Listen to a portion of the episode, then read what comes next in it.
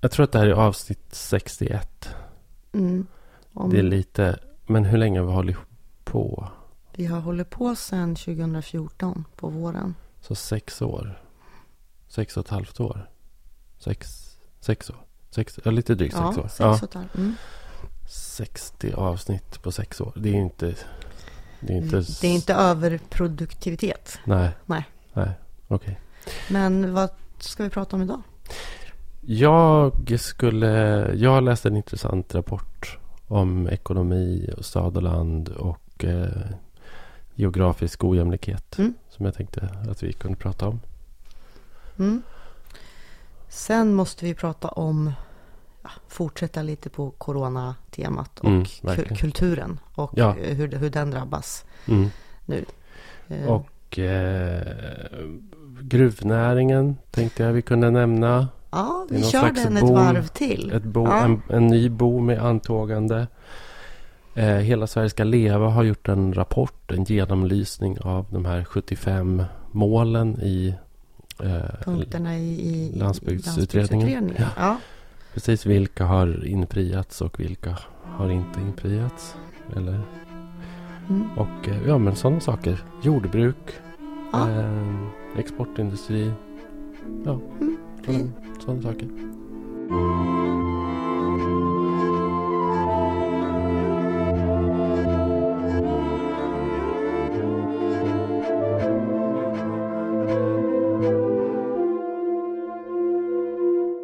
Alltså jag har ju jobbat med att gå på konserter i typ 30 år nästan. I hela ditt vuxna liv. Ja, Mm. alltså jag började recensera idén 93. Och innan dess jobbade jag på radion. Då gick jag ju också liksom i tjänsten på konserter. Så jag har liksom gjort det i 30 år i princip. Och jag har ju aldrig haft en period utan att gå på konserter och festivaler. Liksom, som har varit så här lång i någonsin. Har du inte varit på någonting? I, inte någon sån här lokalt eh, trubaduraktigt? Nej. Eller? Jag var på en märklig grej som ordnades i Stockholm. Eh, som var liksom sådär. Ja men lite corona-anpassad VIP-upplevelse. Liksom, där man åkte med en skärgårdsbåt till eh, The Republic of Woodland. och eh, man fick inte veta vart det var. Man åkte i två timmar. Klev i land på en ö. Bodde i tält. Eh, det var väldigt lyxig mat naturviner och lite musikupplevelser. Så här med bröderna Norén, Gustav och Viktor Norén. Ehm, och det gjorde jag jobbet. Men det är det enda, det är liksom den enda levande musik jag har, har varit med om eh, sen i mars. Hur känns det? Ja, men det är hemskt. det, är det. Det är Känner du att du hemskt. påverkas på något konkret sätt? då? Ja, det tycker jag. Absolut. Att jag tycker att det, det är fantomsmärtor, tycker jag. Att inte få, att inte få vara i, i de rummen liksom. Men de här digitala, du kan ju... Nej, du, det är inte i närheten. Jag menar, då föredrar jag ju att sitta på YouTube och, och, ja, och visst kolla på det, gamla Visst konsertklipp. är det deppigt. Ja, Alltså inget ont om de som försöker. Det, Nej. det förstår man ju att de gör. Men Mm. att sitta hemma och titta liksom på en liten skärm, vilket man oftast gör. mm, Du slår inte på tvn Nej. kanske. Nej, f- för att se något slags livespelning som sker utan publik. det är bara o- Det, det, outhärdligt. det, är, det är till och med sorgligt. För att man blir så påmind om, om den här tråkiga situationen Mm. på något sätt. Sen tycker jag alltså att det finns ju någonting med en liveupplevelse och att vara på plats som gör Mm. att åtminstone jag eh, uppskattar ju väldigt mycket saker live som jag aldrig skulle uppskatta. Alltså musik som jag inte kanske gillar att lyssna på på Ja. skiva men som är jättehärligt live. Ja, och det är ju min inställning också. Jag har ju aldrig tråkigt på konsert. I Nej. princip oavsett om jag går på Céline Dion eller med något som jag verkligen gillar. Liksom. Och också den här, tror jag, psykologiska effekten av att dela upplevelsen. Visst. D- Den känslan Ja. som skapas i en publik. Ja. Jag skulle också säga att det här gäller ju även idrotten. Inte för att jag är en person som brukar Nej. gå på fotboll, men det måste ju vara exakt samma känsla av förlust. ja, säkerligen. absolut. Och det är ju eh, alltså då...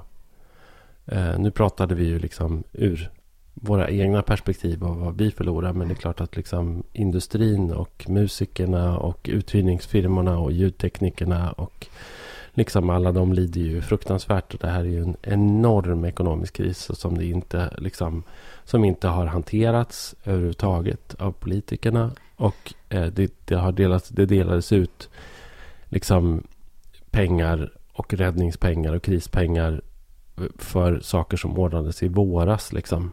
Eh, men hela sommaren är ju Men liksom sen såg oreglerad. jag, fick de inte någon, någon typ, någon form av, alltså de som är frilansande kulturarbetare mm. då, att de kunde ansöka om någon form av kompensation för ekonomisk förlust och fick någon sån här engångssumma. Ja, men det har funnits liksom olika. 50 000 vanligt. Alltså jag har sett ganska många, ja, ja. Alltså jag, har, jag känner ju mycket kulturarbetare, jag har sett det i mitt flöde så här. Men som inte, inte, inte kompenserar ens i närheten Nej, av den ekonomiska förlusten. Det som jag känner är nästan det allra värsta är att så himla mycket är i onödan. Därför att det finns ju sånt sanslöst godtycke.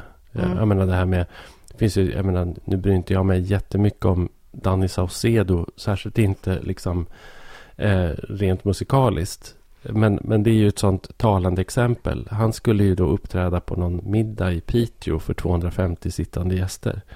Mm. Eh, men, det, men då skulle arrangemanget ställas in av polisen. Därför att då var det en allmän sammankomst. Om personerna däremot satt och åt middag utan att Danny Saucedo spelade så var det helt okej. Okay. Och det är helt okej okay med tusentals människor i Ullared. Mm. Och det är helt okej okay med liksom 300 pers på en uteservering. Men ställ dit en artist och då måste alla gå hem, eller åtminstone då eh, 251 sen, sen såg dem, jag så liksom. sent som igår, eftersom det ju då är kommunen som är tillsynsmyndighet för att allt sånt här ska gå rätt till. Mm. Att det här är också tydligen lite godtyckligt. Det är så här, att om du annonserar ett evenemang mm. för 250 personer med att åh, här ska Danny spela. Mm. Eh, och han är lite känd. Då blir det per definition en konsert och då får man inte hålla det. Aha, okay. Men om du har en mindre känd person eller om du överraskar med att han ställer sig på scenen Aha. och det inte är planerat så att folk alltså inte har betalat för Aha. konserten utan för, alltså att det tydligen Då faller det inte att det, under ja, men att det, att det här tydligen är olika bedömningar som görs i olika kommuner så att det finns ingen det, det, verkar som om de inte har fått tillräckligt. Jag kan inte svära Nej. på exakt det här, men, det, men jag har sett så mycket som sagt, jag följer de här diskussionerna ja. hos kulturarbetare ja. i mitt Men jag tror att flöde. alla har förståelse för att man inte kan packa in liksom 5 000 pers i en islada eller att man inte kan samla 30 000 pers på en musikfestival. Allt det där fattar alla. Mm. Men varför man skulle kunna liksom tränga in 100 pers på en ledbuss i centrala Stockholm. Men inte ha 50 personer, liksom 55 personer sittandes utomhus och titta på en konsert. Det, det finns ju inte. Och, och, och det problematiska jag, är att mm. ingen har ens brett, äh, liksom, brytt sig om att förklara det. Den här skillnaden. Nej. Nej, sen eh, tänker jag också på den här värdefulla perioden som nu ändå har gått till spillo, nämligen sommaren då man mm. kan vara utomhus. Ja, ja. Alltså då det ändå är mm. mycket, mycket lättare att arrangera så att det hålls avstånd. Måste det ju vara. Ja, jag hörde det. nämligen en förklaring till just det här med eh, varför man skiljer på musik och idrottsevenemang mm. jämfört med till exempel ett varuhus. Mm. Och det skulle vara att när man är att man, alltså vad man har för slags beteende i, i olika situationer. Om du går omkring och liksom shoppar i Ullared så springer du inte omkring och tjoar och skriker och sjunger med och svär och ja, men så här härjar som du kanske gör på jag, fotbollsmatch. Jag, jag har, varit på GKs i Ullared. Jag ja. såg ett slagsmål mellan fem okay. kvinnor okay. som stod och skrek och spottade är, på varandra. Det kanske inte är det normala beteendet. Det tror jag faktiskt. Medan du, om du går på en konsert eller på fotboll, att du liksom faller in i någon slags, ja men det ska jo, kramas och det ska, ja, ja. och då sprider du droppsmitta. Ja, det går, att, det går att lösa. Och det, ja, absolut, det... jag förstår. Det, det mm. tråkiga är ju liksom att mycket av, alltså en, ändå en viss del av den här krisen hade kunnat undvikas om man bara hade haft en gräns på 150 istället. För många kulturarrangemang i Sverige är ju så otroligt småskaliga. Det är små teatrar och det är små konsertlokaler. Det, är liksom så här, det, hade, det hade gått. Och man hade dessutom kunnat ge branschen en chans att liksom utarbeta strategier. Liksom, ja, komma med egna förslag ja, på hur man... Men de, det har ju bara förslag varit, till det, lösningar. Det har ju bara varit liksom kalla handen och eh, totalt. Så jag, jag, hoppas verkligen att... Ja, jag hoppas verkligen att det på, på alla, av, av tusen olika skäl, mm. att, det kan, att det kan bli en förändring. Liksom.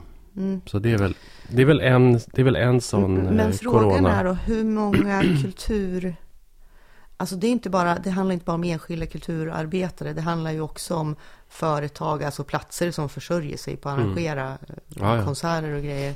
Som, som kommer att överleva det här. För om vi säger även nu, även om man lättar på restriktionerna och inför större möjligheter för de här småskaliga arrangemangen så kommer det ju inte att vara lika mycket som för, alltså det kommer att generera mindre pengar.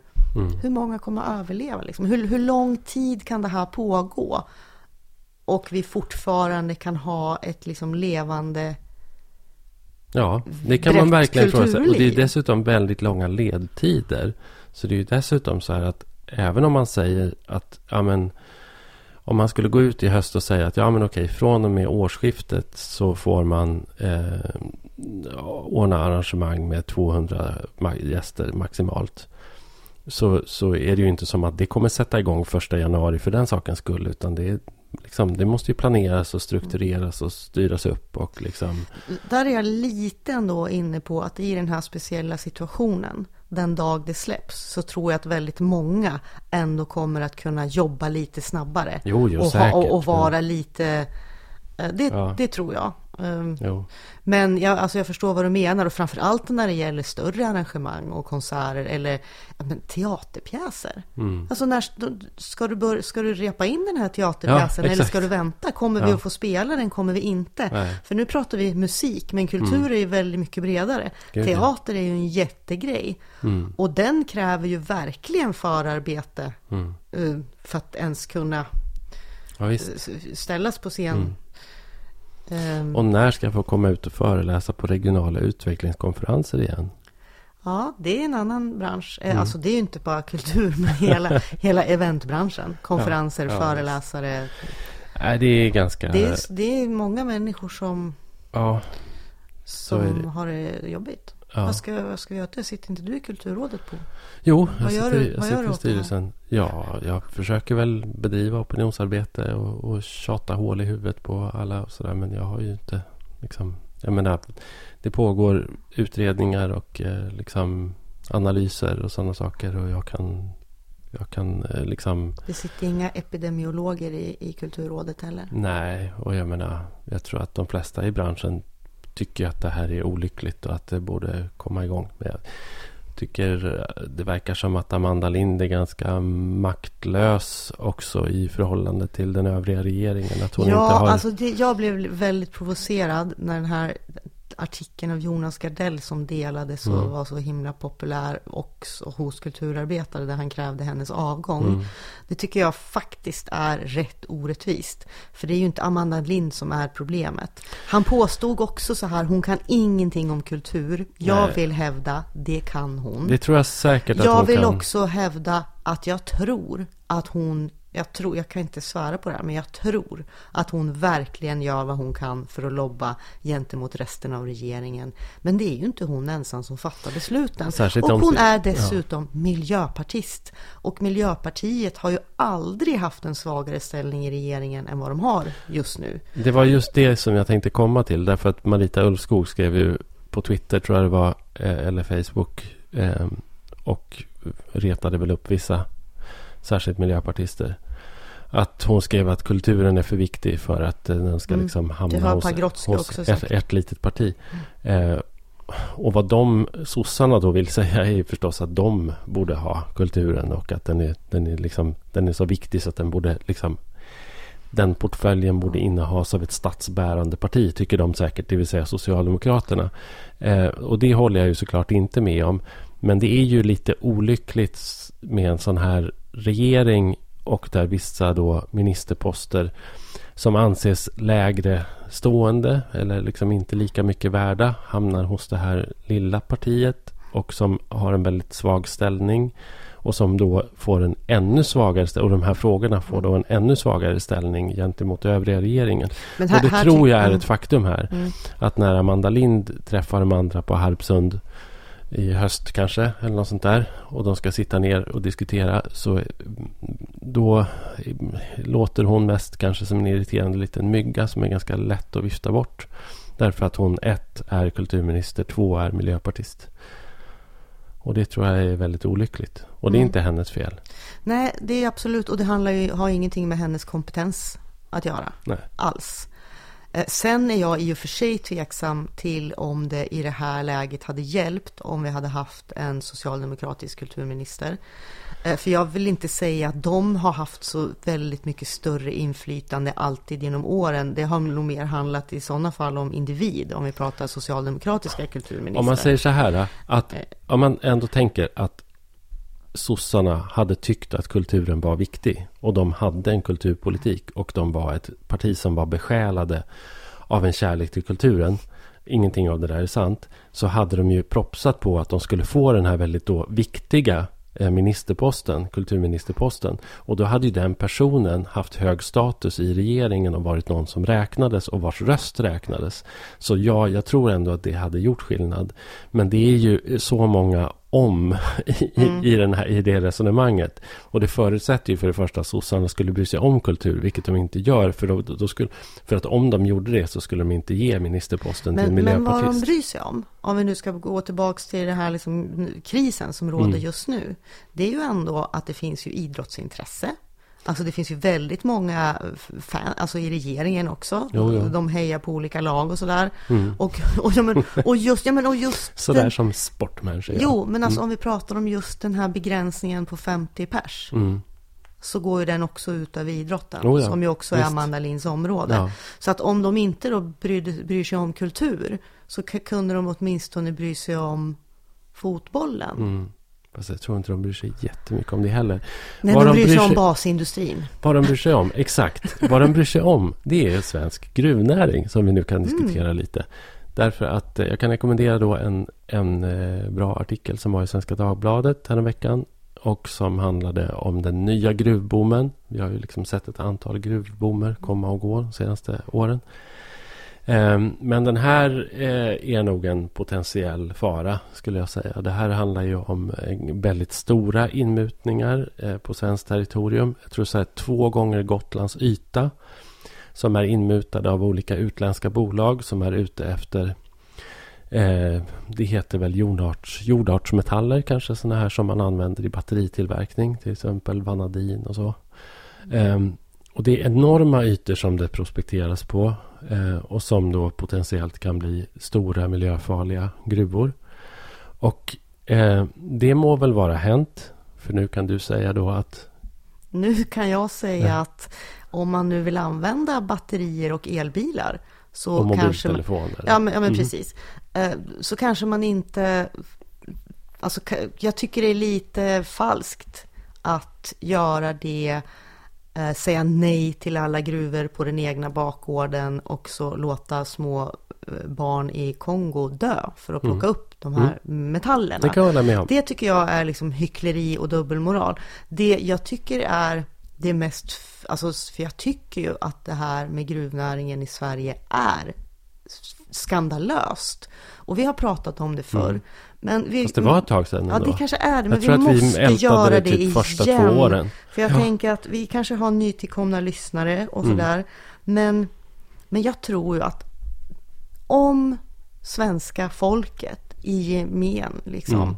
förstod hur mm. det går till eh, med, med, gruvor och gruvprospektering så mm. skulle de ju bli vansinniga. Mm-hmm. Eh, jag tror så här, jag tror att de flesta tänker Åh, vad bra med gruvor i Sverige, då tjänar vi exportpengar mm. eller, eller något mm. sånt. Mm. Ja, det gör vi ju på några av de stora järnmalmsgruvorna som vi har nu. Som, som staten ägs. äger. Ja, precis. Eh, och som dessutom har slagit rekord i framplockad malm mm. i år, eller förra året. Men bortsett från det. Men det funkar ju inte så. Nej. Utan det funkar ju försök, alltså kort pedagogiskt. Prospektering kostar i princip ingenting. Nej. Vem som helst får komma och provborra Mm. för att kolla om det finns någonting. Utan egentligt ansvar för miljö, eh, liksom vad de lämnar efter sig eller någonting. Om de då Vem som helst får muta in ett område Mm. Precis. som ägs av vem som helst i Sverige. Mm, om det sen då man upp, hittar en potentiell fyndighet, då krävs det ju lite tillstånd Mm. Ja. och så för att få öppna en gruva. Mm. Eh, tillstånd. Om man får de här tillstånden Mm. och öppnar en gruva och gräver sönder hela marken och Mm. förstör massa olika eh, natur eh, runt omkring. Eh, vilket jag tycker ibland är försvarbart att göra, men när de här utländska företagen gör det, de betalar ju ingenting för det. Nej. Sverige tjänar inte en spänn på det. De Nej. betalar inte, alltså det finns ju någonting då som heter mineralavgift. Mm. Som tidigare var åtminstone några procent så här av Den att var- man betalade som en skatt på det man tog upp. Den var i teorin fram till 1992 50 procent av, av malmvärdet. Men, det, men Nu är den 0,02 promille tror jag. Det var, en, alltså, det var ju en 0,02%. reform som Carl Alltså, är så Bildt-regeringen gjorde. Hur Ja. som helst, så nu är, nu är mineralavgiften i praktiken noll. Ja. Sverige får inte en spänn. Dessutom är det ju så här, lokalsamhällena Mm. som man ju också tror då, ja men det är väl bra, det, här har vi i och för sig pratat om, Ja. Pajala-gruvan. Ja, Ja, ja. men det är väl bra för dem att få en gruva och de tror det till och med själva. Mm. Men det innebär ju bara kostnader. Därför att ofta är det kommunen som måste stå, eller regionen för olika typer av infrastruktur. Mm. Se till att det finns vägar, se till att det finns vård ifall Mm. gruvarbetarna blir sjuka. Men det blir nästan inga jobb. Nej. Eh, därför att de flyger in arbetare Och från andra är så- ställen. och det det, har blivit specialiserat. otroligt automatiserat. Mm, precis, så Ja. att det är inte så många som behöver jobba Nej. där. Och så betalar de ingen skatt. Nej. Så att det, det är så gruvindustrin i Sverige fungerar. Ja. Och det är det som är den potentiella faran nu när jättemånga utländska företag är här Mm. och prospekterar Och Sverige utmärker sig ju verkligen internationellt. Alltså det, det finns en, en term som heter råvarunationalism. Eh, och som man då kan mäta Ja. opinionsmässigt. Och där Sverige eh, tillhör ett av de länder som är mest attraktiva för utländska bolag att komma till. Därför att vår råvarunationalism är så låg. Eh, och i Afrika då, afrikanska länder som ju tidigare har, har liksom ja, varit menar, utsatta, för- liksom levt under råvarornas förbannelse och kolonialismen. De har ju verkligen steppat upp och liksom uppvärderat sina, sitt lands råvaror och liksom vill och infört olika pålagor och skatter och, och liksom vill försöka behålla mycket mer av, Men- av de här värdena. Mm. Men Sverige utmärker sig här och eh, det märkliga är ju då att, att så sent som i januari så var industriminister Ibrahim Baylan eh, näringsminister i, på en internationell gruvkonferens i Kanada. Det här kan man läsa om i det här reportaget i Svenskan. Och stod där i rosa slips och skröt om att Sverige är ett lågskatteland med låg råvarunationalism. Mm. Så kom och roffa och muta in och prospektera och, Och borra och gräv. Och, Kan du, kan Och du liksom- förklara för mig, alltså för det måste ju finnas någon form av förklaring till varför han gör det här. Alltså, Varför? Men jag tror att jag berättade om det i podden också. Därför att jag var, hamnade ju i ett märkligt gräl med jo, honom. det gjorde. I, I våras Ja, på, på, en, Mm. på en, eh, en liksom fackförbunds... eh, Liksom, mm, ja, ett fackförbundsarrangemang. Och då, alltså- då handlade det lite om, om angränsande saker. Det vill säga att han skröt otroligt mycket om industrilandet Sverige. Och så sa jag att ja, men det här är ju ganska svårt för lokalsamhället tjänar inte på det där. Vilket han förnekade då. Han förnekade att det fanns en klyfta mellan stad och land. Förnekade som. Mm. Och det här är en slags, eh, vad ska man säga? Det här är en intellektuellt blind fläck. Men det här är ju också att hos ta det alla hela, men det här är ju att socialdemokrater. ta det ett steg längre. Därför att när vi tidigare har pratat om så koloniseringen av Norrland Ja. från 1600-talet, Mm. då har det ju åtminstone varit södra Sverige eller folk i Stockholm eller någon Ja, ja. Alltså som, som har Ja, tjänat på det. Kempe. Precis, nu ger, men nu, nu ger vi bort det på riktigt utan att få någonting tillbaka. Det är lite som om folk skulle få komma hit och hugga ner massa skog Ja. och sälja Ja. utan att betala Ja, för eller att eller Norge göra skulle ge bort sin, sin olja Ja. till Saudi. Liksom. Det gör Och, man det, ju och inte. jag tycker det är så märkligt att inte det här Ja, är en jätteskandal. Det har, vi- det har vi ju sagt Ja. sedan vi startade den här podden. Så vad vi behöver är ju faktiskt lite mera råvarunationalism helt Ja, enkelt. ja. Och den tror jag skulle vara betydligt högre om folk förstod att det var på det här sättet. Men folk fattar inte detta. Och, och sen så är det ju så tyvärr då att jag menar, de här, det, finns ju ett ganska kompakt gruvmotstånd runt om i landet av, Mm. på alla de platser som hotar av, hotas av diverse prospekteringar. Men de utmålas ju alltid och framstår alltid som liksom bakåtsträvare och liksom teknikmotståndare kanske. Och miljömuppar och, och liksom de, de särintressen och sådär kanske. De förstår inte den här betydelsen liksom för, för, för nationen. Men betydelsen för nationen är väldigt Noll. minimal. Ja, den är noll. Alltså den är i princip noll. Alltså Och- den är ju till och med på minus med tanke på vilka skador det ställer till. Ja. Eh, Och framförallt för lokalsamhället är det ju definitivt minus. Så det är jättekonstigt. Och detta då samtidigt som, och det här har vi också tjatat om, men samtidigt som ju Sverige har egentligen en mycket större ekonomisk, och särskilt lokalsamhället har mycket större ekonomisk potential i besöksnäring eller utflyttning eller liksom och då är det helt bisarrt att tänka sig att det här skulle vara liksom det, det, här, det här är en socialdemokratisk liksom runkdröm från 1930-talet. Och som de inte kan... Det är en sexuell fantasi som de inte kan släppa. De sitter där och liksom, ursäkta, men nu har alla den här Mm. Jo, bilden på, här är på, på här- näthinnan ja, av Ibrahim ja. Baylan och hans rosa slips. Nej, men det här är ju generellt det stora problemet med Socialdemokraterna vad vi än pratar om. Den här basindustri-hanguppen. Eh, som, som är fruktansvärt omodern Mm. och, Kom med något nytt. och det, ja, ja, Ja. det är problematiskt. Ja. Mm. En, en, eh, en parallell till det här eh, som jag tänkte på, det var ju liksom... Eh, alltså Sveriges ekonomi har ju gått bättre än liksom många jämförbara länder därför att vi inte har haft en lockdown och sådär. Mm.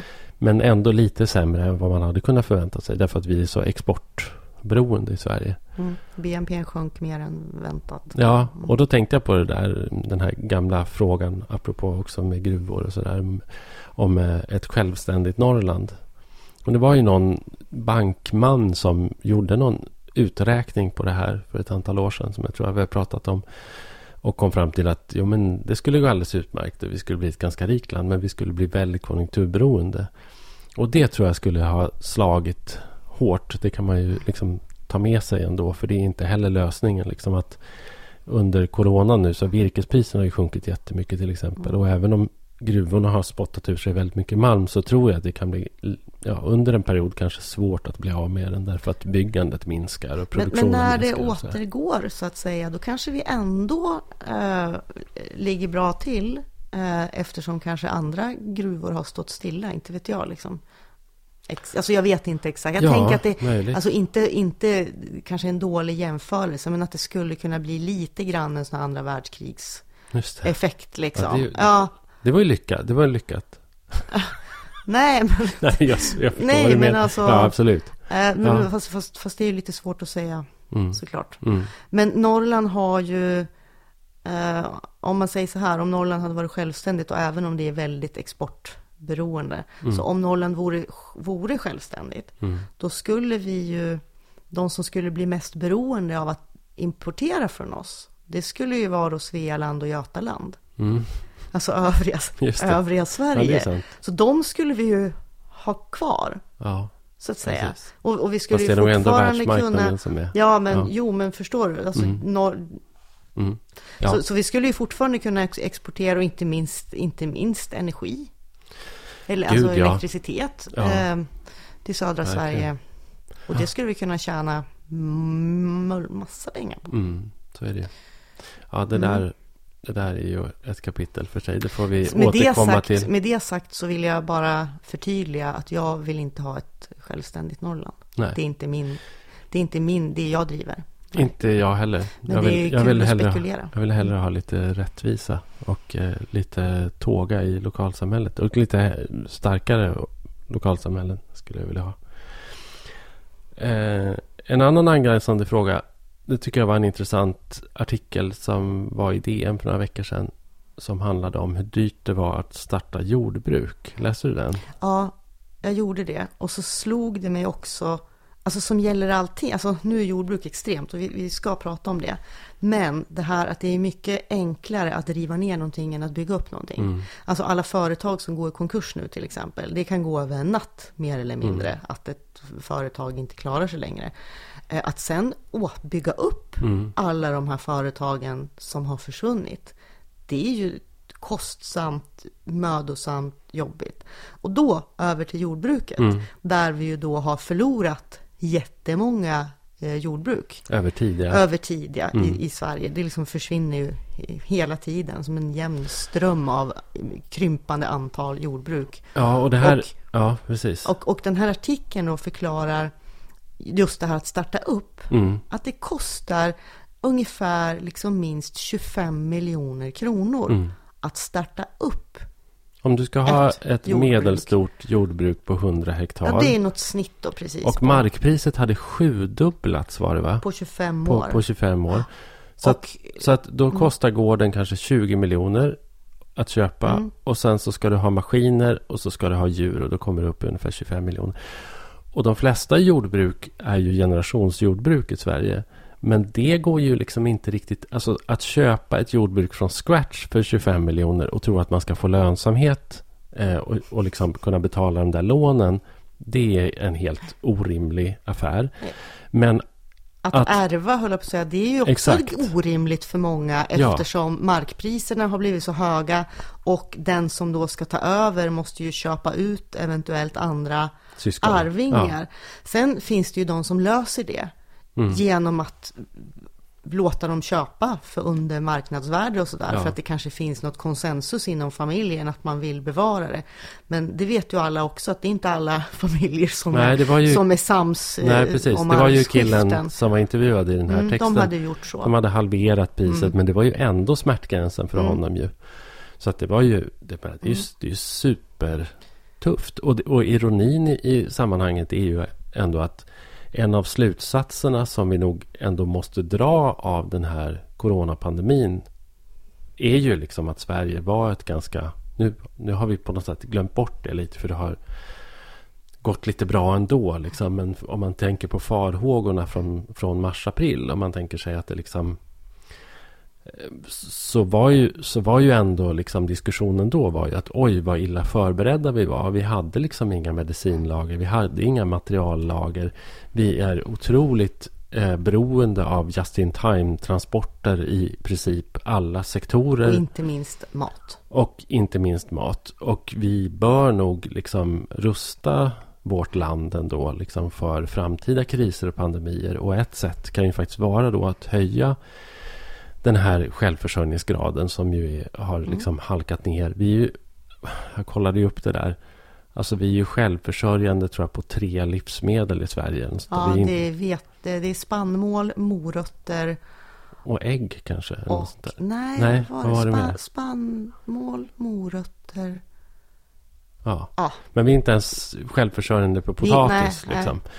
Och det där är ju, alltså det, det där är ju svårt. Det, det, är ju knepigt. Så att vi behöver ju verkligen våra jordbruk. Och, och en annan sak som, som stod i den där artikeln, det var ju liksom att, vad var det, uppåt, alltså det, det är en sån otroligt stor andel av Sveriges jordbrukare som är över 65. Mm. Och så där, där man står inför ett antingen nedläggning eller ett generationsskifte som ju då försvåras av de här enorma kostnaderna. Mm. Jag vet inte hur man löser det. För det här är ju också privata verksamheter. Mm. Så det är liksom Det är inte som att staten kan gå in och... såg att det dessutom finns förslag på att återinföra arvsskatten. Det blir mm. ännu, ännu svårare för de här bönderna att ta över. Ja, det är inget skarpt, men, men det börjar snackas om det. Jag är för det. Annars... Ja, fast för, inte för bönder då, eller? Ska nej, de få, nej. Ska de få undantag? De ska få undantag, ja. Mm. Det tycker jag. Gäller det alla företagare? nej, det gäller bara bönder. Mm. Mm. Det är ingen arvsskatt på eh, mark kanske? Nej. Därför att du, du, du, kan ju äga mark utan att vara eh, bonde och bara Okej, bli snuskigt rik på den. Jordbruksmark. Inte fast, inte byggbar mark utan jordbruksmark. Du kan ju äga jordbruksmark och låta den växa igen också. Ja. Vad jobbar du är nu? Nej, jag bara säger som det Ja. är. Mm, Okej. för, för, för så är det ju. Ja. kan du inte Absolut. förneka. Men apropå förslag då. Eh, en annan sak eh, är att Hela Sverige ska leva. Den här organisationen. Mm. De gör ju rapporter. Mm, och Eh, de har de har- gått igenom landsbygdsutredningen och ja, de Mm. 75 punkterna och vilka som faktiskt har genomförts och inte. Och vad kom de fram till? Det är tre av de 75 punkterna som är genomförda och drygt hälften av de andra som är delvis eller påbörjade eller ja, Ja, precis. Och det pågår utredningar och i vissa fall har det gått ut liksom frågor till berörda myndigheter. Och liksom, men det är ungefär så här. men det har inte De- hänt de har- de har- mycket. de, hade, de skrev 75 punkter. Mm. Sen kom ju i och för sig, det gjordes ju också en landsbygdsproposition. Och den sågade ju redan vi. För att den var alldeles för eh, tunn i Ja, förhållande mjäkig. till utredningen. Ja, ja. Ja, som inte innehöll någonting. Eh, Men eh, det- verkar ju som om på de allra flesta punkter så har man tillsatt en ny utredning per punkt. Nej, Eller- inte de nej, allra liksom- flesta. Det, nej, alltså, det är ändå många. ganska många. Nu ska det här utredas för sig liksom. Ändå. Ja, ja, ja precis. Och, och det som vi, det- stod ju i, i liksom utredningen och vi pratade jättemycket om det också. Att den enda, det enda sätt som de här 75 förslagen skulle kunna ha någon som helst påverkan på den här liksom eh, taskiga balansen mellan stad och land. Det skulle ju vara om man genomförde vartenda ett av dem. Då skulle det ha, ha liksom en viss impact. Och nu har man lyckats genomföra tre. Och det kanske är andra som är lite på gång. Men det, har ju, men, men det ironiska i sammanhanget är ju då liksom att den här utredningen hette ju en sammanhållen politik för Sveriges landsbygder. Men när det gäller att liksom få igenom de här förslagen så finns det ingen sammanhållen insats överhuvudtaget. Nej, det verkar inte finnas någon ansvarig. Det, alltså, då borde man ju tillsätta någon form av kommitté som ska följa upp, eh, eh, samordna. eh, För att, för att det är olika myndigheter som ska göra olika Mhm. delar av den. Det är ju en sak. Men det, det måste ju finnas någon central funktion. eh, Ja, och det taskiga är ju också att jag menar, det här var ju faktiskt en, det här var ju en utredning där alla politiska partier satt med. Och de här 75 förslagen var ju färdigförhandlade när ja, de kom. De var ju i- överens. de var ju Mm. överens. Och sen så fanns det någon Nu har vi reservation och för från sig haft ett Liberalerna. va? val efter det.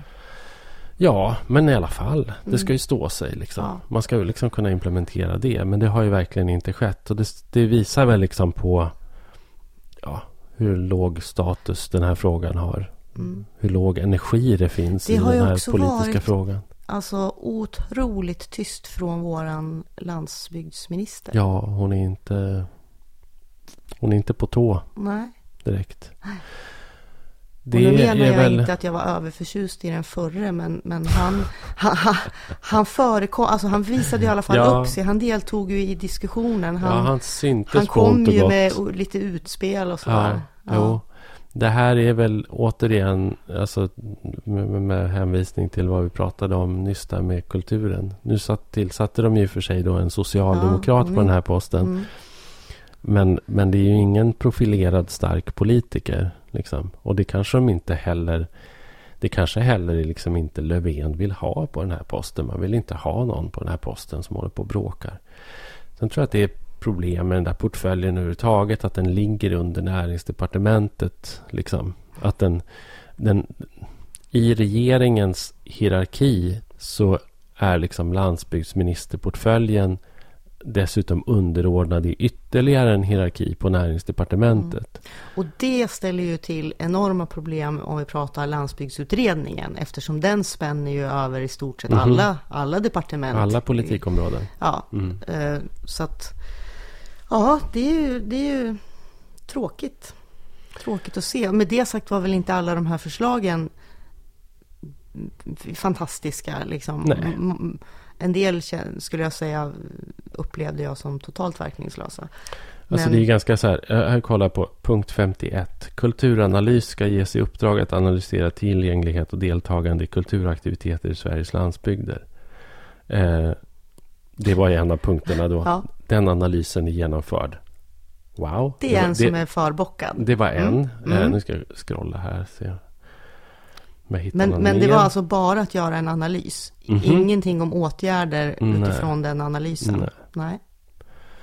Men det är bra. Eh. Då har vi ett papper någonstans.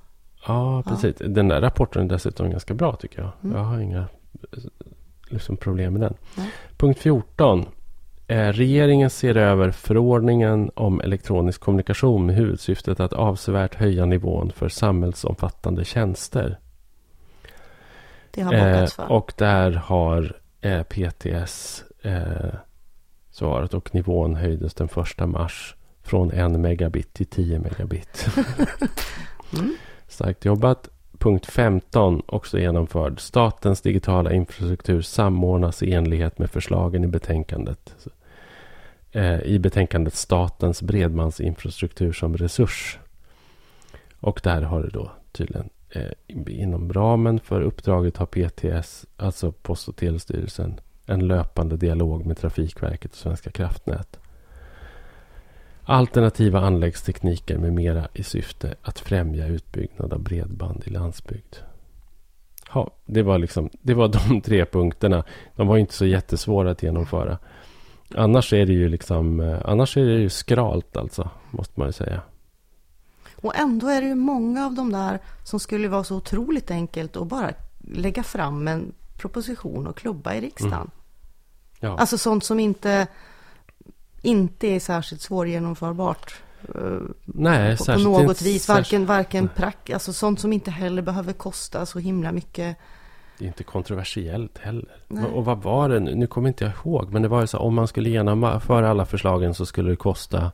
Kommer du ihåg den siffran? Men det var väldigt, väldigt låg. Ja. Så var det så typ 350 Jo, miljoner Men saken var väl den att, att i uppdraget i den här utredningen så stod det väl någonting om att det inte skulle få kosta ett, någonting. Nej, nu blandar du ihop med kommunutredningen. Jaha, ja men ja. Där fick det inte kosta Det var något. my bad. Ja, Ja, ja. Nej, men, nej, men det, det är ändå sant. Det, var Det är inte så några lätt att hålla isär alla- Nej, det är inte det. Särskilt inte de vi pratar om. Så. Ehm, Ja, nej men ja, jag vet inte. Det, jag vet inte, det, det, det händer inte mycket där. Och en av orsakerna då, tänker jag, står ändå att finna i den här. Och jag tipsade dig om den här Mm, den här rapporten. rapporten om eh, inkomstskillnader. Ekonomi, mellan- ja precis. Ekonomi, Ja. stad och land. Ja, Ehm, och eh, jag läste den där efter bästa förmåga. Jag måste ju också säga att jag liksom har semester. Att Mm. det liksom är... Eh, man, kan, man känner att huvudet liksom är trögt. Att, att bara titta på de där Ja. graferna. ja det, var, det var faktiskt en ovanligt svårläst Alltså så ovanligt svårlästa grafer och statistik, alltså svår, jag tyckte det var svårt att förstå. Sen kan jag ju läsa och de hade ju Mm. skrivit bra sammanfattningar och sådär så att jag Ja. tror ändå jag fattar vad den gick ut på. Mm. Men i stora drag då. Eh, så jag ska bara säga att den är skriven av Fredrik Wilhelmsson och Sören Höjgård. Som eh, jobbar på Lunds universitet respektive SLU. Mm.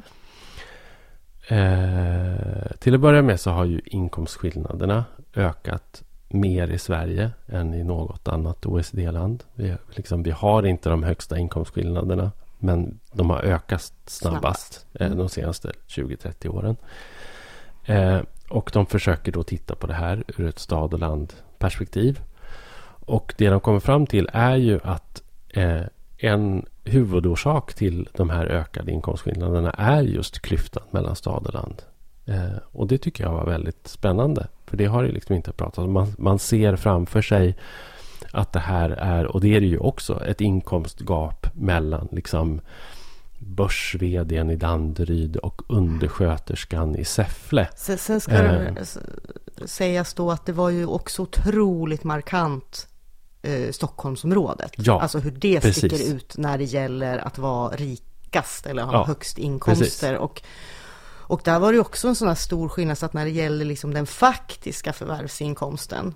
Nu minns inte jag siffran, men det var Jo, en den är- enorm... Alltså så här, man kan säga generellt så är Eh, de har definierat ungefär 15 procent av Sverige, eller 15 procent mm. av Sveriges befolkning som boende i glesbygd.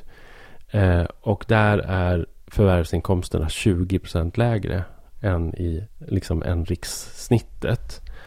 Eh, och sen så sker en viss utjämning eh, liksom, genom skatter och, och sådana ja. saker. Men, ja. men ändå liksom. Men, men Stockholm, vad, hade de, låg inte de så här typ 50 procent ja, över? Precis, att, att, när man tittade på 90-talet så var lönerna i Stockholm 15 procent högre än snittet. Men nu är de 50 procent högre. Alltså så det har ju dragit iväg utav bara helvete. Och det är, det är ju inte bara förvärvsinkomster utan det är ju framför allt är det ju liksom kapitalinkomster. Eh, och det är slopad fastighetsskatt och sen är det jobbskatteavdraget som har liksom gjort att de har ja, blivit precis. så mycket rikare.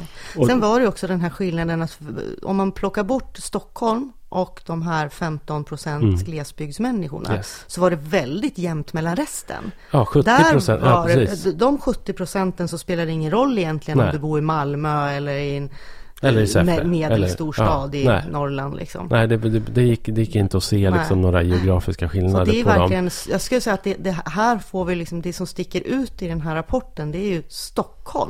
Ja, och så är det ju ofta. Ja. Stockholm är ju ja. verkligen liksom och det, elefanten i rummet. Det nämndes ju också hur, det, hur Stockholm är en metropol att jämföra med Paris, London och vad stod det? Alltså så här, och det här är vi för att jag pratade ju tidigare i, i något tidigare avsnitt om en, om en rapport som kom från en något EU-organ som hette Eurofund, tror jag, eh, som hade tittat på arbetsmarknaden i, i Europa i, jämfört nio länder eller något sånt där.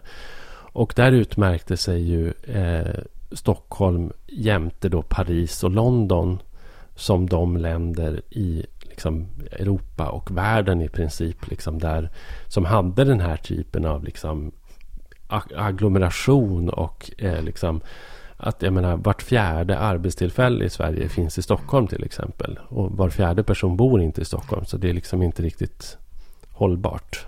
Sådär. Mm. Så att, men här är det ju då dessutom att... Eh, nu ska vi se. Eh, för... Jo, en annan sak som jag verkligen hoppade till på. Om man tittar på samhällstransfereringarna. Det vill säga omfördelningen av medel i samhället så var det tidigare så att glesbygden fick störst andel av transfereringarna. Men nu får de minst. Alltså det transfereras mer offentliga medel eh, till till och med den här absolut rikaste delen av Stockholms innerstad eh, än mm. vad det gör till glesbygden. Och, och, och, samtidigt då så har man ju då genomfört en mängd reformer. Alltså verkligen massor av... Och jo, och alltså... Eh, bortplockandet av värnskatten är inte ens inräknad när, när artikelförfattarna säger det här om transfereringarna. För att gör man, gör man det... det menar, du, då växer skillnaden ytterligare. Ja, precis. Mm. Och det här är ju liksom helt sinnessjukt. Så att det här, och det här är ju då... Alltså, Dels så funkar ekonomin, den moderna ekonomin funkar på det här sättet. Agglomeration är liksom vägen till rikedom. Och Stockholm är en plats där det liksom ansamlas kapital och humankapital. Och det är höga markpriser och det blir liksom spin-off-effekter. Och, eh, så, att, så att det liksom... Men politiken har ju gjort sitt till för att förstärka agglomerationseffekterna också genom bortplockande av liksom diverse skatter Eh, så, att, så att det där är ju liksom... Eh, det är ganska, det är ganska hemskt faktiskt skulle jag säga. Så att, och det, det, här är liksom också... Alltså att städernas konkurrens sinsemellan, inte bara svenska städer sinsemellan utan framförallt liksom Stockholm mot London eller Paris. Det driver upp kostnadsnivån och driver upp lönerna. Mm. Eh, därför att det är liksom en sån positiv konkurrens. Men för de glesa delarna så, är, så, så, pressar konkurrensen då med andra låglöneområden. Och, här, och, och, i den globaliserade ekonomin så kan man liksom inte höja lönerna i Vilhelmina ovanför lönerna i Malaysia eller något sånt där. Därför då flyttar företaget från Vilhelmina till Malaysia. Men, men för städer som är vinnare så blir det precis tvärtom. Så det är två liksom helt olika typer av press. Men då, då utifrån vad vi pratade om i förra avsnittet. Mm. Så ska det bli intressant att se om det kommer att komma någon coronaeffekt på det här. Ja, just det. Eh, om, ja, men alltså om några fler kanske lämnar Stockholm, om vi får ett förändrat arbetsliv mm. eh, när det gäller plats man arbetar på och sådär. Eh, ja. Jag tror, jag tror att vi kommer kunna se olika, alltså att det typ rullar lite snöbollar åt alla håll nu. Och vi kommer få se lite olika så här, snöbollseffekter mm. av coronarestriktioner som är nästan omöjliga att säga i dagsläget. För att, dels för att, alltså, eller ja. framför allt för att vi inte riktigt vet hur länge corona ska pågå och vad som kommer att hända mm. ytterligare. Men... Jag tänker att man kan vara försiktigt positiv. Liksom. Men jag tänker att också apropå liksom den här ekonomiska rapporten och så tänker jag att, att det är väldigt, väldigt starka strukturer. Ja, väldigt, väldigt, ja. En väldigt, det var väldigt svart på vitt att, att det... Väldigt kraftiga centrifugalkrafter mm. liksom, som, som är i rörelse. Och Man kan det... väl säga så här, den bevisade ju att när vi säger att det, är, att det råder en orättvisa ja. mellan stad och land och villkoren så fick vi det ja. tydligt. Där. Så är det ju verkligen. Det, så, så det, är det. Ja. Sen finns det ju saker man kan göra åt det. Liksom om man är en liksom skarp och modig politiker. Eh, och, och det, det, det, skriver de här rapportförfattarna om också. Att, jag menar, till exempel så skulle man kunna lägga skatt på liksom mark och fastigheter i städerna. Mm.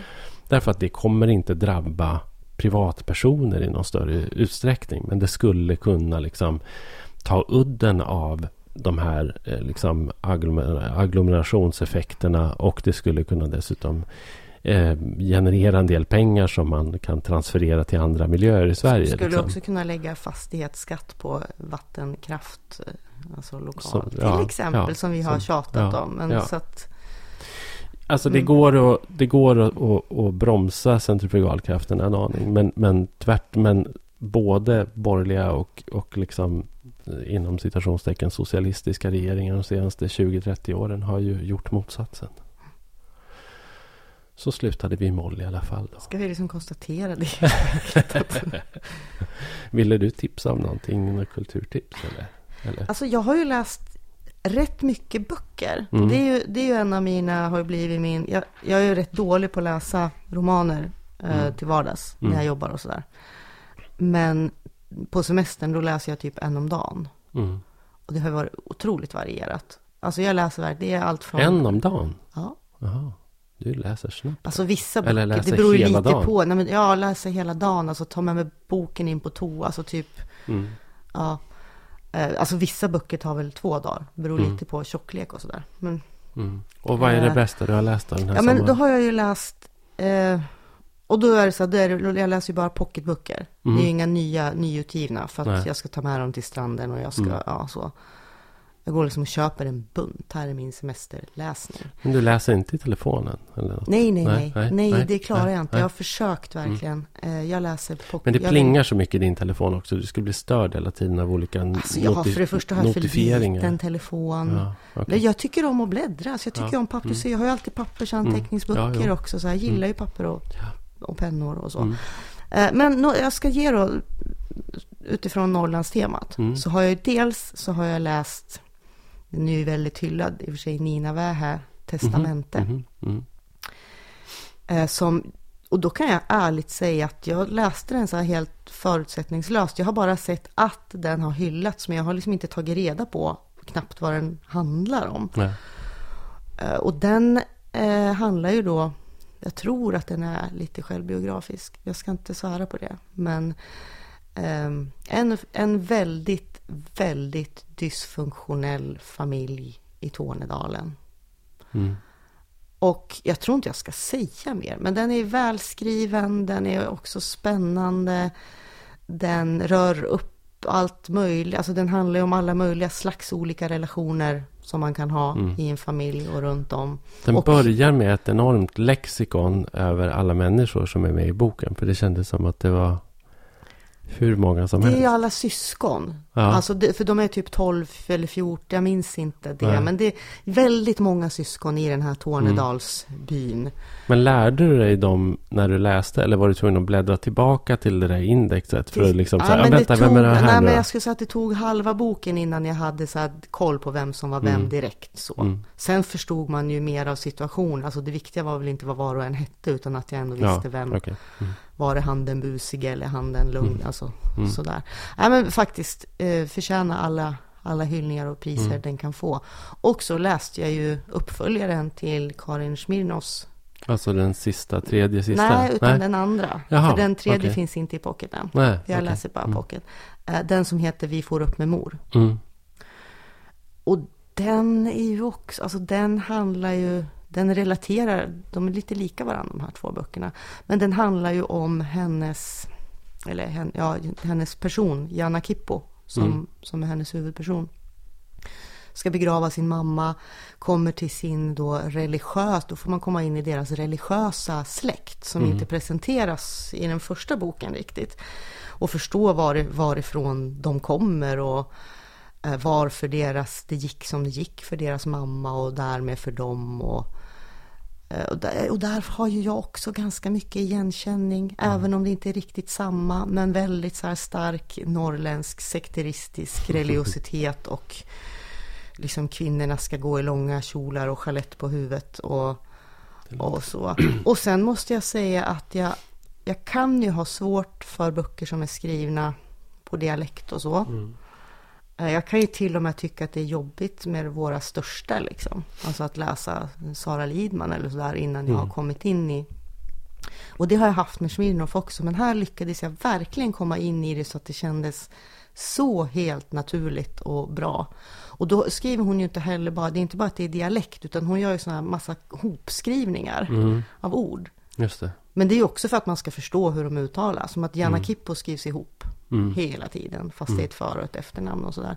Men det blev, jag, jag kom att tycka om det i den här. Ja. Ja, så att jag ser fram emot trean då. Kanske nästa Mm. sommar när den kommer i pocket. Mm. Det är inte bråttom. Jag har inte ett enda lästips. Jag eh, har bara städat. Sen har jag ju läst andra böcker, men de handlar inte om Norrland. Så jag, Nej. Det har jag också ska jag jag säga. kan, men jag kan säga en Ja, faktiskt. Som, som, som tog mig. Eh, Gunnar Bolin.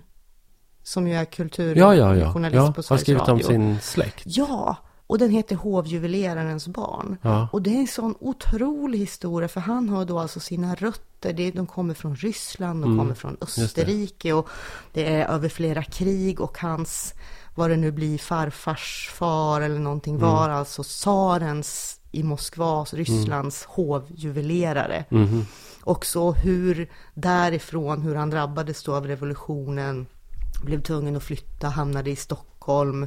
Mm.